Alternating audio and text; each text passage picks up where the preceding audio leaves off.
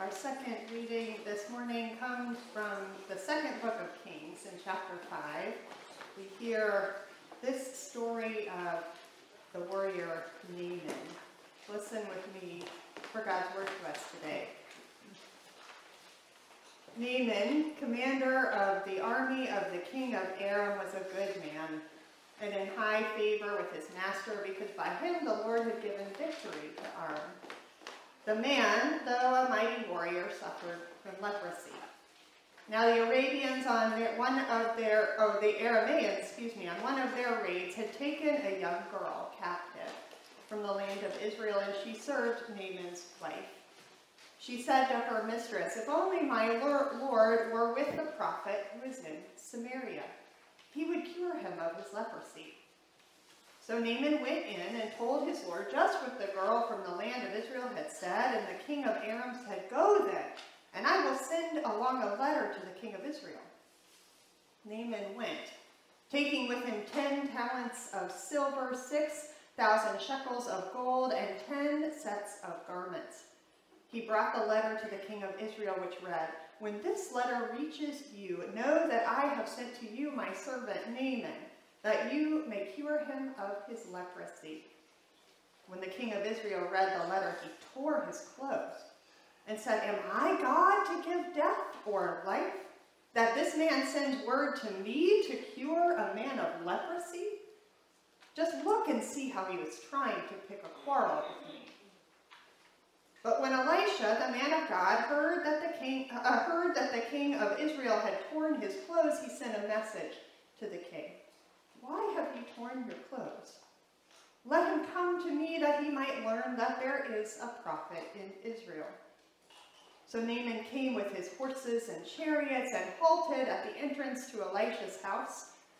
Elisha sent a messenger to him, saying, Go, wash in the Jordan seven times, and your flesh shall be restored, and you shall be clean. But Naaman became angry and went away saying, I thought that for me he would surely come out and stand and call on the name of the Lord his God and would wave his hand over the spot and cure the leprosy. Are not Abana and Pharpar, the rivers of Damascus, better than all the waters of Israel? Could I not wash in them and be clean? He turned and went away in a rage, but his servants approached him and said to him, Father, if the prophet had commanded you to do something difficult, would you not have done it? How much more when all he said to you was wash and be clean? So Naaman went down and immersed himself seven times in the Jordan. According to the word of the man of God, his flesh was restored like the flesh of a young boy, and he was clean.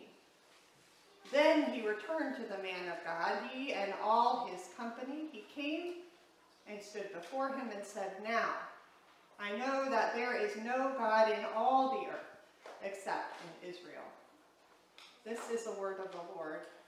Thanks be to God. Let us pray. Lord, your word is a lamp unto our feet and a light unto our path. So make us attentive to the path you lay before us. Give us eyes to see the ways that you are moving in those places we least expect. And give us ears to listen as your spirit moves in us. We pray this in your name. Amen. Langston Hughes is an author and poet well known from the Harlem Renaissance years. He had lived in six different American cities by the time he reached 12 years old. By the time his first book was published in 1926, Hughes had already been a truck driver, a cook, a waiter, a farmer, a college graduate, a sailor, and a doorman at a nightclub in Paris. He had traveled to Mexico, West Africa, the Azores, the Canary Islands, Holland, France, and Italy. And yet, even before that first book, the perspective gained from those earliest years is evident in a short poem of free, in free verse run by the publication of the NAACP at that time called The Crisis. Hughes was 17 years old when his poem, The Negro Speaks of Rivers, was in print. This is it. The Negro Speaks of Rivers by Langston Hughes.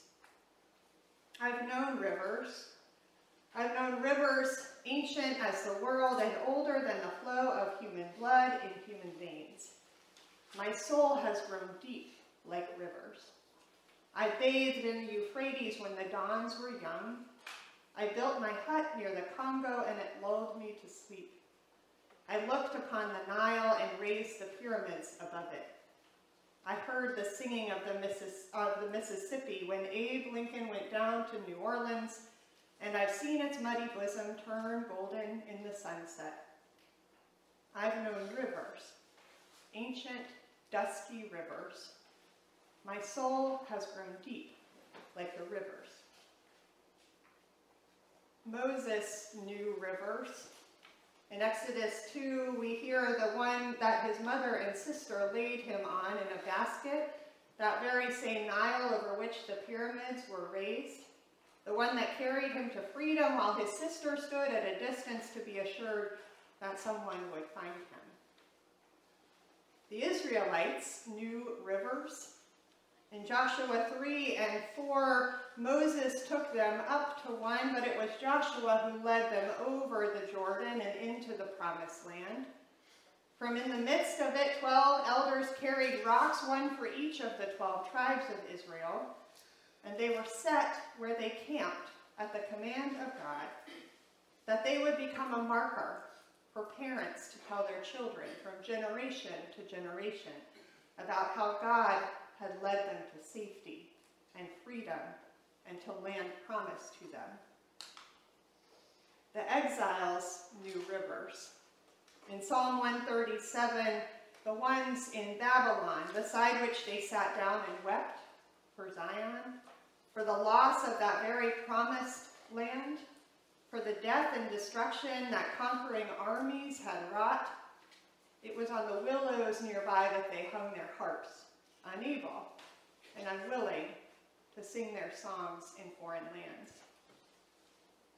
The prophets knew rivers, Amos and Isaiah, those that would flow down with justice and righteousness, those that would fill and rage and roar but would not overwhelm, through which God would carry her people safely as God had done before, those whom God had called by name, beloved.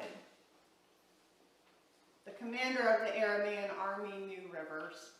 Abana and Pharpar were the ones he knew best, likely the ones that fed the springs from which his family drew water for all manner of daily activities, the ones that Naaman defended as part and parcel of his homeland, Aram. And the prophet who was in Samaria, the counsel to the king of Israel, Elisha, he knew rivers too. That same one from which the elders had drawn rocks, and about which parents still told their children. The same one on, in whose muddy waters John would use to baptize Jesus centuries later. It was to the Jordan that Naaman was sent and told to wash and be clean.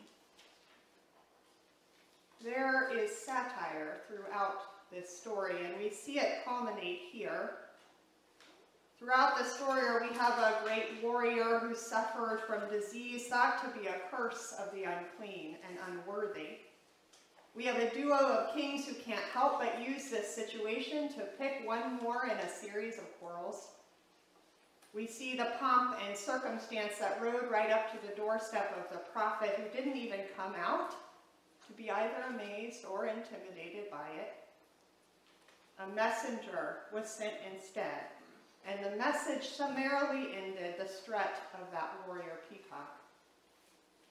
And we hear the voice of God in the midst, speaking up through the recently captured slave girl who, though she had been robbed of her own bodily autonomy, sought to share what she knew so that her master could gain his back.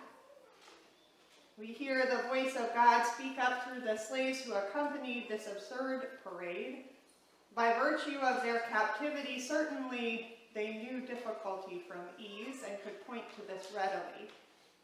And they did, though carefully, utter the simplicity of what Elisha had suggested their master do. And to his credit, Naaman listened. And in so doing, and despite himself, he was healed. So often we would rather hide than risk that vulnerability. We would go with what we know, and eye suspiciously someone who suggested otherwise. Particularly when our power and our privilege, our prestige and our place have, over time, habituated us into thinking that this is what we deserve. It is God-given and hard-won.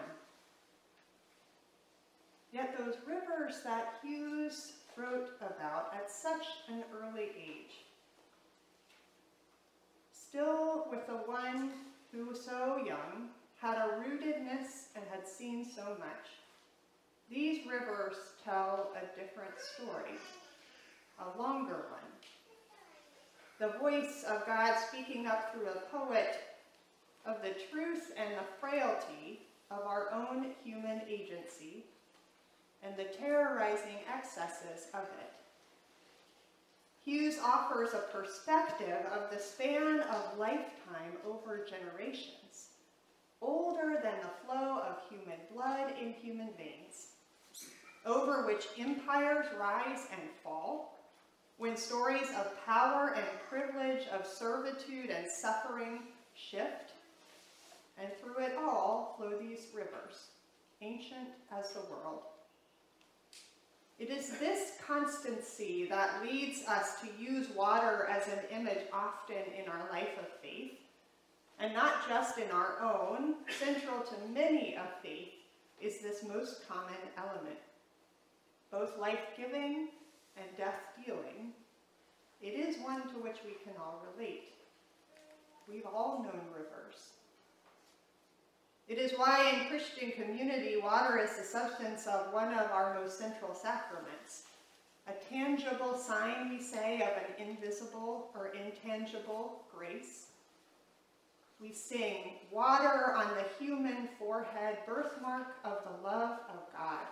On baptism Sundays, as we remind ourselves of this grace and we situate ourselves in the great cloud of witnesses bearing the same name, child of God. It is why all of those rivers and lakes and seas mark the stories of our ancient ancestors in the faith, through which they came safely, beside which they mourned, in which they washed and were made clean, from which they net their daily living, across which they were challenged to go, on the shores of which they meet God. I think, too, if the return again and again to these stories of water goes beyond just the familiarity, it is also an attempt to gain a much needed perspective.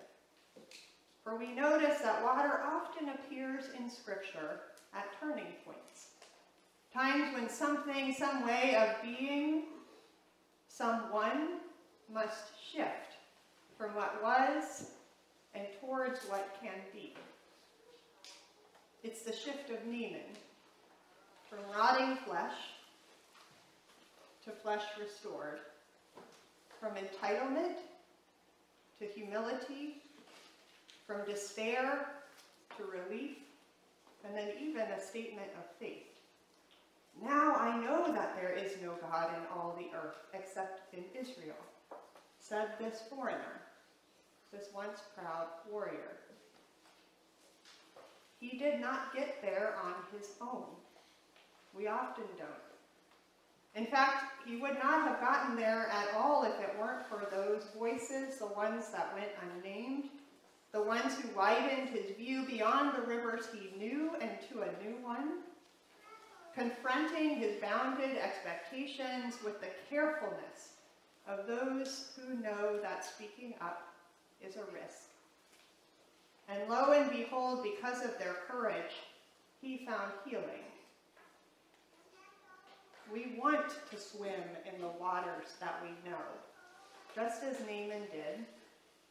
Those familiar rivers of social connection, those familiar streams of media, those familiar, often invisible boundaries that we cling to.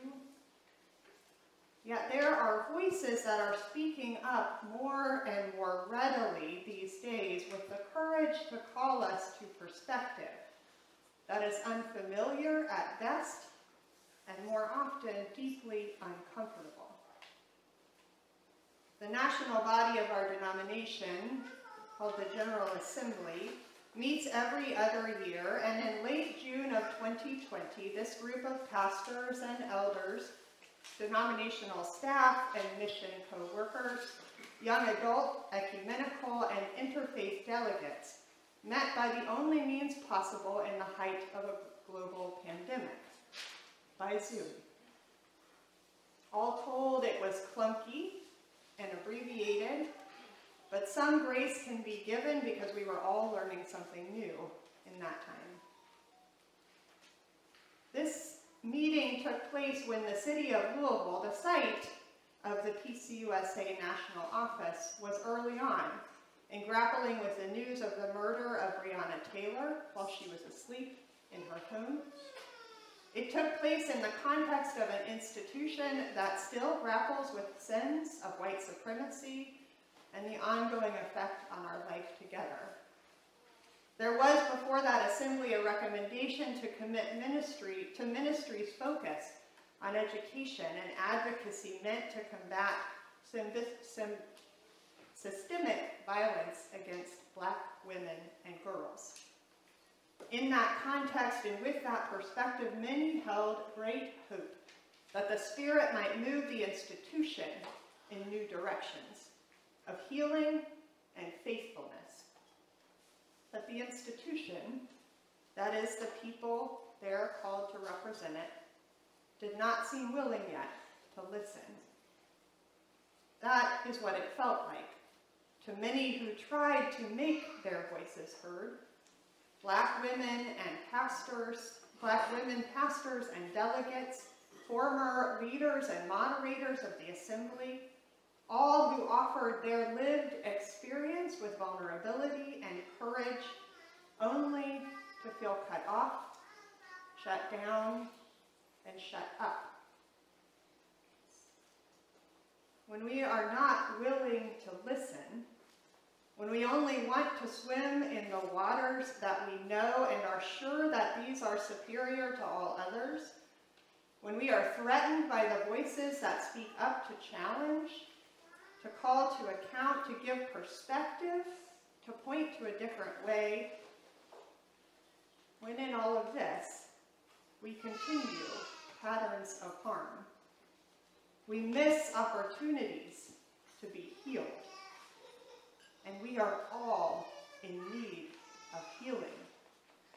Our institutions, our relationships, our community, our nation, ourselves, we are sick from the divisive ways we have learned to be with one another. We are sick from the posturing and the exceptionalism. We are sick from centuries of colonialism and enslavement. We are sick from the trauma inflicted. We are sick from refusing to listen and from never being heard. Jesus said to the terminally ill man, just a bit too far from the pools of Bethsaida where he could find healing, do you wish to be made well?